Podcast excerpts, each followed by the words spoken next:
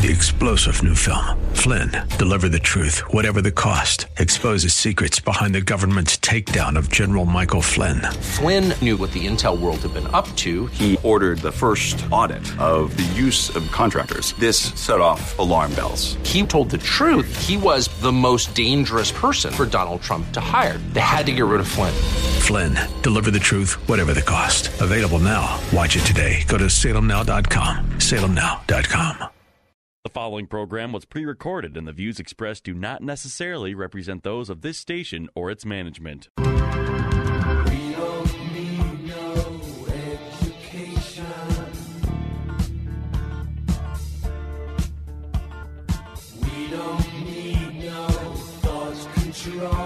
Welcome to Education Nation, where we tackle the biggest issues in American education. School is now in session.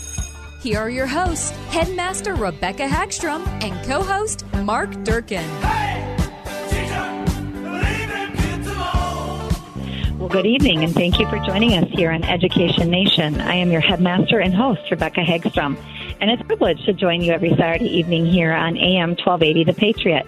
And of course, I am joined in studio once again by the producer of Education Nation and my co host, Mark Durkin. Well, hello, Rebecca. It's nice to uh, be in contact with you. I know you're uh, out of studio this evening, but we uh, mm-hmm. have the wonderful technology of over the telephone, and we can still make this happen together. I know it's such a it's a wonderful gift, and I'm I'm happy to do that. We are very busy here yes. at Liberty Classical Academy with our teacher workshops, and so I am calling in, and we're very grateful that that does work out, and grateful for our guests that we'll be introducing very soon as well. Well, back in April, the Twin Cities flagship facility for pediatric care, Children's Minnesota, opened a clinic for transgender and gender diverse young people.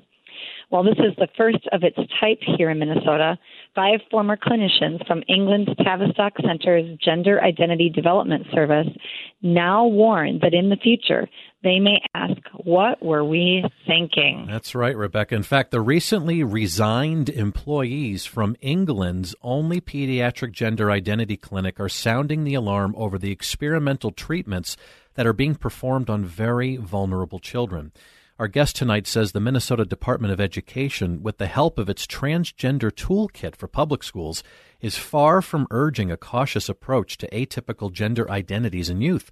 And she also says Minnesota educators and physicians should heed the Tavistock clinicians' warnings. Mm. Well, here to break down and discuss these warnings is Katherine Kersten. And Katherine is a writer, an attorney, a senior policy fellow, and founding director at the Center of the American Experiment, having also served as its chair from 1996 through 1998. She's also served as a Metro columnist for the Star Tribune from 2005 through 2008. Before that was an opinion columnist for the paper for 17 years. She has researched and written extensively on the issues in the Edina Public School District, of which we've had her on very many times to talk about.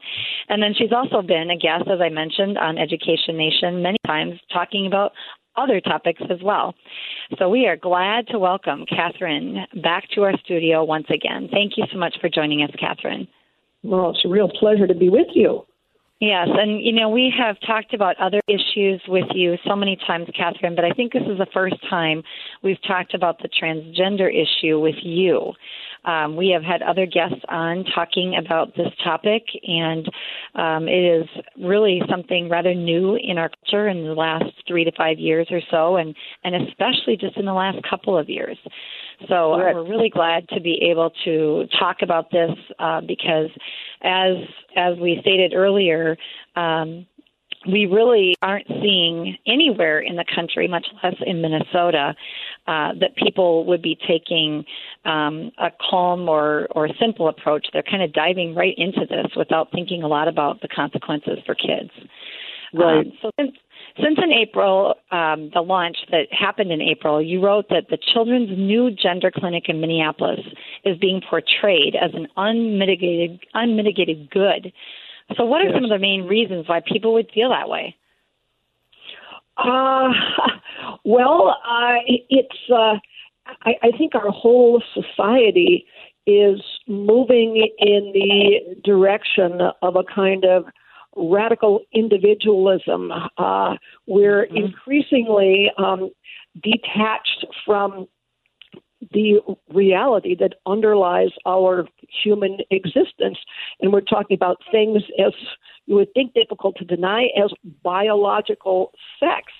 Uh, mm-hmm. But I think there's there's such a such a, a kind of focus on celebrating and affirming whatever quote identity hmm. uh, people of any age might choose for themselves. If they can, they can create themselves from the whole cloth, and they can change hmm. uh, their identities at will. There are there are simply no standards rooted in reality for understanding mm-hmm. what what we are as human beings anymore. And I think when you add to that mix uh, a lot of anxiety on the part of young people, confusion, family breakdown, mm-hmm. and intense involvement in social media. Uh, you right. you understand better the the tremendous confusion that many young people face today. Yes. Mm-hmm. And then you know when they're being given this message that they can really become whoever they want to be, but the reality is that's not necessarily true. Um, I think that actually ends up accentuating the anxiety that they feel. And when you look at the research on these kids, unfortunately, even when they go through some of their changes, they're still uh, marked by depression and anxiety. And yes, absolutely, pe- people aren't telling them the truth, and that's the that's the bottom line. Well, as news broke that Children's Minnesota launched a clinic for transgender and gender diverse young people, five clinicians England's only pediatric gender identity clinic had resigned, in which the Times of London reported that the resignations were over a matter of conscience. Can you explain some of the very disturbing practices that these clinicians acknowledge have been going on at this national clinic? Yes, and, and I should add that uh, it, it's not just these five. I've I've mm-hmm. read uh, that as many as 18 over the last few years of these clinicians in England they have resigned for similar reasons. Um, they wow. are very concerned uh, and going public with this uh, about what they call experimental treatment mm. being done mm. on uh, very vulnerable children. And mm-hmm. what they mm-hmm. are seeing is that uh, the large majority of these children who come to them, and their numbers have just skyrocketed in the last few years, uh, have uh, mental health difficulties. They they have uh, abuse in the family. Uh, they've got trauma of various kinds. All of this, mm-hmm. these clinicians say, is being overlooked. And one of the clinicians, in fact, said uh, that what kept him at his job once he realized this was that he feared that these children were in danger from the, the very service itself, from the medical people who were supposed mm. to be hmm. trying to help them. And he saw his role increasingly as protecting them from the inside. Oh my oh. goodness. Can you believe that? Oh. When you stop and think about the um, requirements and regulations that that are supposed to be around any type of experimental drug, um, you know, you, you think about that and how that applies to cancer or um, other types of diseases. And yet, when it comes to this, it seems like the sky's the limit. There's no regulations. Yes, there isn't. And all of these these drugs are are, are off license. I believe the term is. That is, they are not. None of them being are approved by the FDA oh. for the uses to which they're being put uh, on on you know, for for children. I have a friend uh, who is getting experimental cancer treatment given his mm-hmm. condition. He says it took three months for his this care to be approved for him. Well, this is all going on with no approval whatsoever from, I know. From it, the and with human subjects. You know, when you stop yeah. and think about that, the regulations even around animal research must let these are these are human these are human subjects these are human people um, it's really sad mm. you know according to the radio times katherine you know the england clinic and again it's called the tavistock center's gender identity development service uh, over a 10 year period, they saw a number of incoming referrals increasing. I mean, just to give you an example, 40 a year in 2006, mm-hmm. but that had just skyrocketed to 1,400 in 2016. And, and you've written, it is, and you've written that in addition mm-hmm. to England, Minnesota is seeing the number of young people presenting with gender confusion is also skyrocketing. In your research, what does the current treatment of pediatric gender identity problems suggest? Uh, what does it suggest? Uh, well, it certainly suggests when you look when, when you consider that there is no uh, known um, way to to evaluate. Yes. Uh, there are no standards. So, what is, mm-hmm. you know gender dysphoria? That is, um, mm-hmm. you know, discomfort from being uncertain about you know supposedly your your gender identity. So so you have no no kind of medical ground for this diagnosis. Then you have um, the kind of confusion on the part of young people that we've uh, talked about. Then you have the well known phenomenon of social contagion that is, mm-hmm. uh, it, it, this, this has happened for you know centuries with suicide mm-hmm. uh mm-hmm. the copycat notion it, you yeah. know all kinds of young people who don't they're unhappy they don't know why right. then they go on tumblr or on online and they see uh, all of these uh, self-made videos or uh, other videos uh, on the par- part of young people who now claim, "Wow, this solved my problems." Really, I'm I'm a boy with a girl's mind, or whatever. Mm-hmm. They think, "Gee, this maybe this is my problem," and uh, so it's that kind of social contagion in an atmosphere of tremendous commu- uh, uh, um, anxiety and confusion on the part of our young people that's driving this increase, I think. Mm. Mm-hmm. And you were listening to Education Nation here on AM 1280, The Patriot, where uh, your uh, your co-host today, Mark Durkin, in studio, uh, remote, uh, joining us is both Rebecca mm-hmm. Hagstrom, the headmaster of Liberty Classical Academy, and also Katherine Kersten, who has been a regular guest on our program uh, to discuss a myriad of issues. And today we are talking about the rising concerns over pediatric gender clinics. You know, also, too, Katherine, several studies indicate that a high percentage of young girls identifying as transgender have pre existing medical conditions. Now, we did talk a little bit about uh, some of the psychological problems, but according to the studies, what are some of the other medical conditions, and are they underlying their gender confusion? Well, that's a very good question. There, there's uh, strong evidence that, uh, as you say, in recent uh, the, the, recent increase that has most come to people's attention is the increase in the number of girls reporting mm-hmm. this condition. And uh, it seems that um, autism or, or, being on the autism spectrum on the part of girls uh, definitely is a risk factor here. Mm-hmm. These are young women who are already uncomfortable uh, in, uh, in in social settings in many cases, and of course, women tend to be uh, more more verbal about uh, uh, what's going on in their lives, etc. And this can make uh, young women who are on the autism spectrum, in, in particular, very uncomfortable and more and more thinking, "Gosh, the problem must be that I'm really a boy mm. and I don't mm. know it." So, so there's that. There's ADHD, uh, a whole variety of problems, as Mark suggests. Mm. You know, the clinicians from the Tavistock uh, um, clinic over in in England, they say that the medical personnel in England are under intense pressure to ignore these kinds of complex histories like what you're talking about here. So, who's applying that kind of pressure to the medical personnel in the first place, and what are they promoting as a cure-all solution to the gender confused youth? Right. Well, what they say is that adult transgender activists and lobby groups are very, uh, very much at the center of this. There's a group in England, in fact, there are a couple well known transgender um, activist groups. One of them is called the Mermaids. And mm. uh, according to the, the Tavistock clinicians, these uh, adults are often in uh, the waiting room with the families uh, and their you know, 10 year old boy or girl. Uh, these these uh, activists have connections with uh, some of the leadership of the Tavistock Center, uh, go directly to them.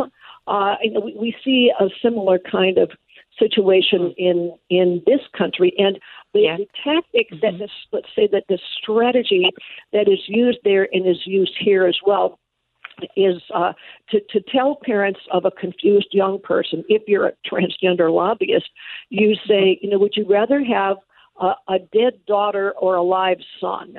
And they, Oh. they use Oh, no. the notion of suicide. It's their one of their primary tools, and parents are terrified of the idea that their their child uh, is, is you know likely to commit suicide uh, as a result of, of this. So it's it's very difficult for. In fact, the Tavistock people say that um, that parents have have sometimes threatened them, the clinic staff, and said, "You do this for my son or daughter," because they fear uh, potential suicide.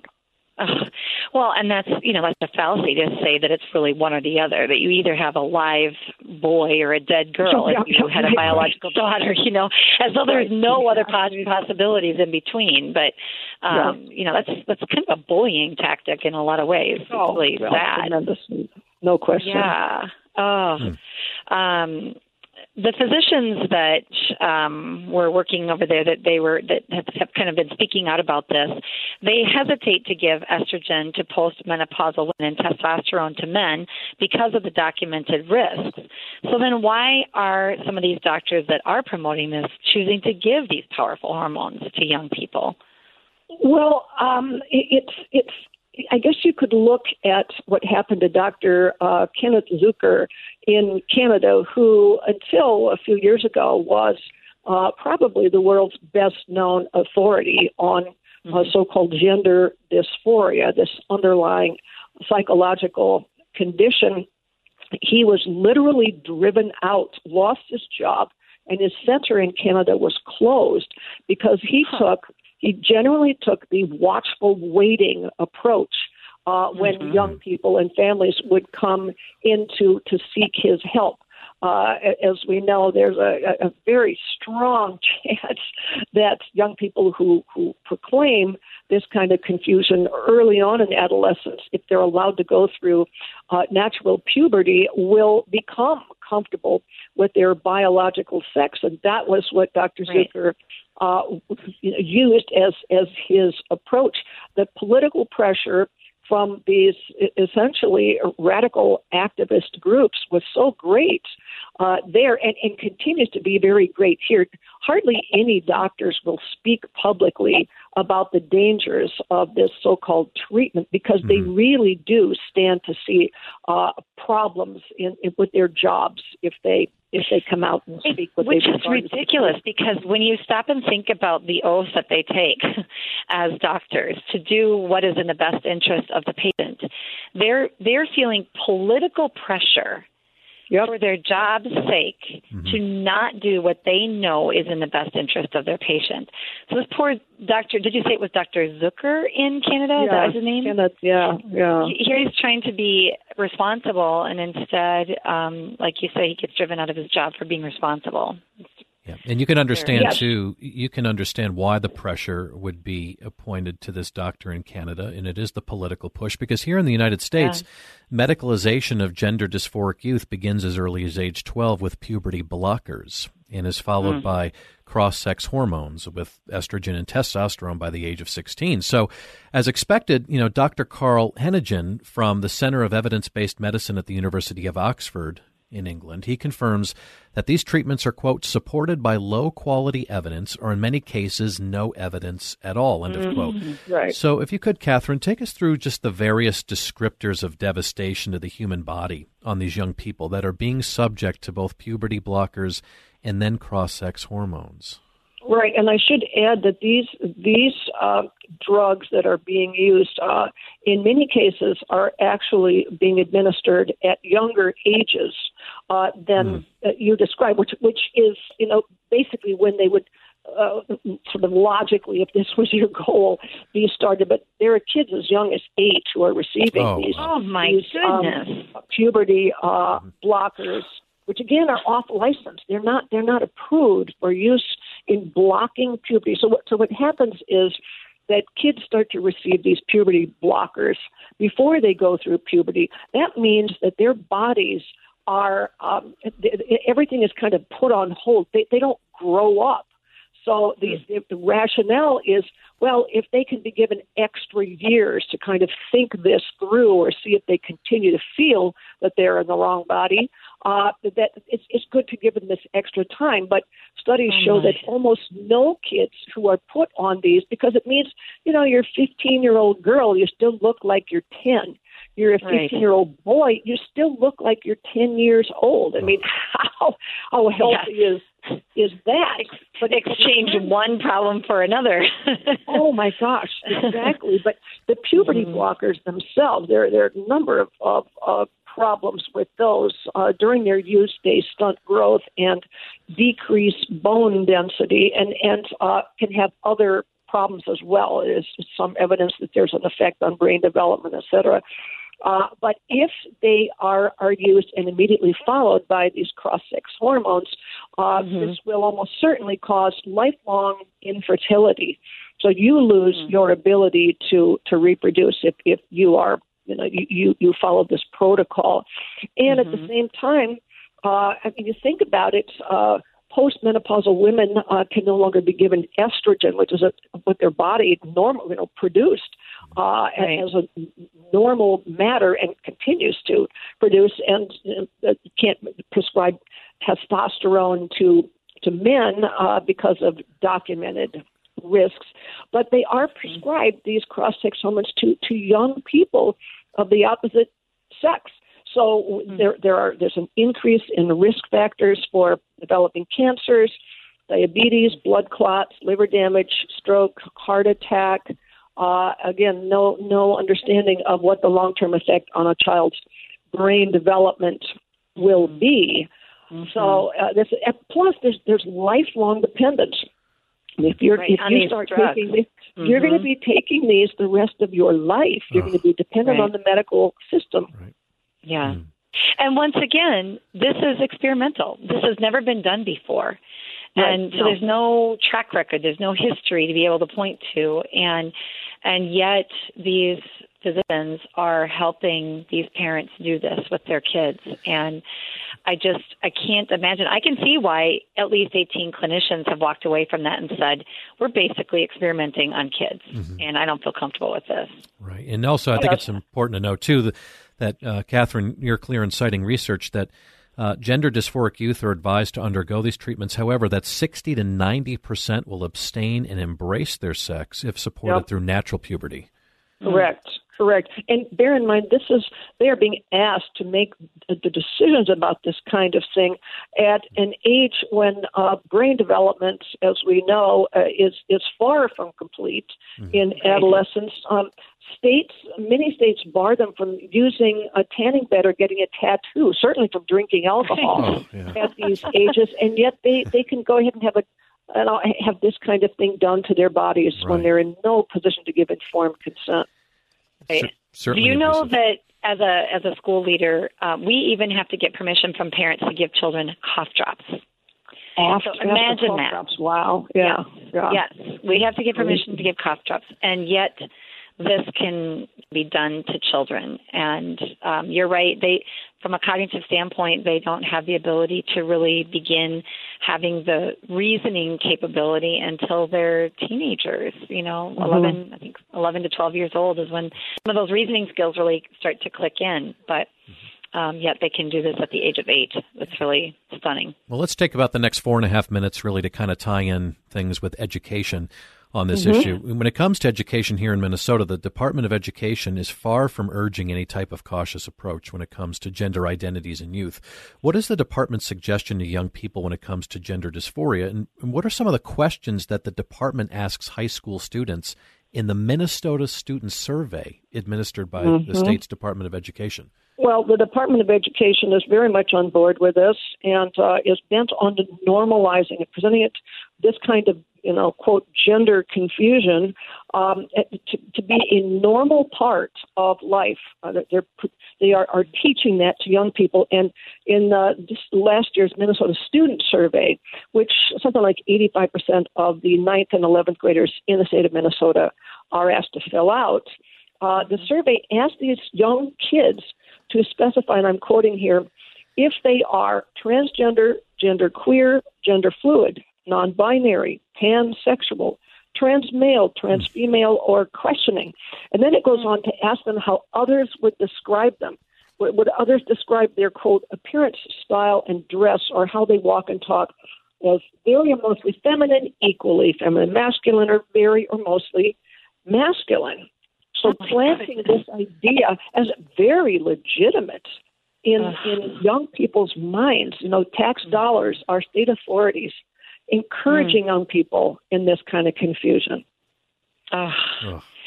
it's just it really is appalling to me that um that there are this many people that want to buy into this when I, I have to believe that at their core they know that this is not helping kids. I just have to believe that. I don't know how they can. Well, it's an ideology. You know, it's it's it's almost a quasi-religious ideology. Yes. It's particularly bizarre because, as you remember, um, for for decades, uh, feminists were telling us that the, the notion of gender is socially constructed. That there's no reality. There's no real difference Right. between men and women. It's all societal expectations. All of a sudden, it's the opposite. All of a sudden, um, y- y- y- if you like to wear pink fingernail polish or sparkly shoes, why you you must be a girl in your mind. I mean, it's just, It really is contrary, isn't it? oh, that's so true. Which way is which way do you want it, people? That's that's a really good point, Katherine. Um, well, you were talking about the Minnesota Department of Education, and in 2017, they actually approved a transgender toolkit for distribution mm-hmm. to all public schools in Minnesota. And we have discussed this at length here on Education Nation with another guest. But for our listeners who haven't heard our discussions concerning the toolkit, can you please explain how the toolkit instructs schools and if schools and parents don't comply, what are some of the problems they could potentially face? Well, uh, the toolkit says it instructs schools to to treat what they're calling transgender and gender nonconforming students. They don't tell us what the difference is, I guess. Um, but the, the schools must treat them as the quote gender, which is a word I hate. I mean, it really is biological sex, right? That they Right. identify with uh, when they use locker rooms and bathrooms, uh, sports teams participations, overnight accommodations on trips and dress codes, pronoun use, school records. You must, and of course, they can name themselves, and they have to be uh, identified by the name that they choose.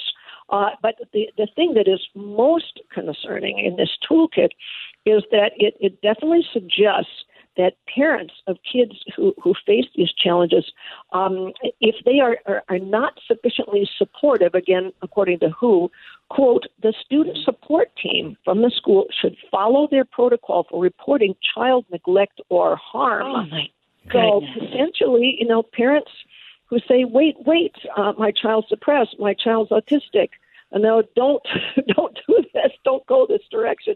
Uh, they can be, they can find their family lives really uh, adversely impacted.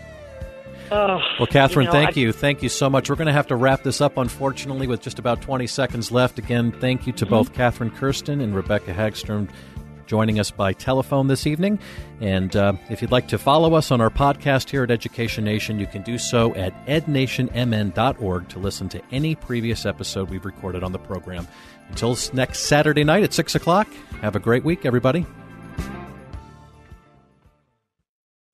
Three star general Michael J. Flynn, head of the Pentagon Intelligence Agency, knew all the government's dirty secrets. He was one of the most respected generals in the military. Flynn knew what the intel world had been up to. He understood its funding. He ordered the first audit of the use of contractors. This set off alarm bells.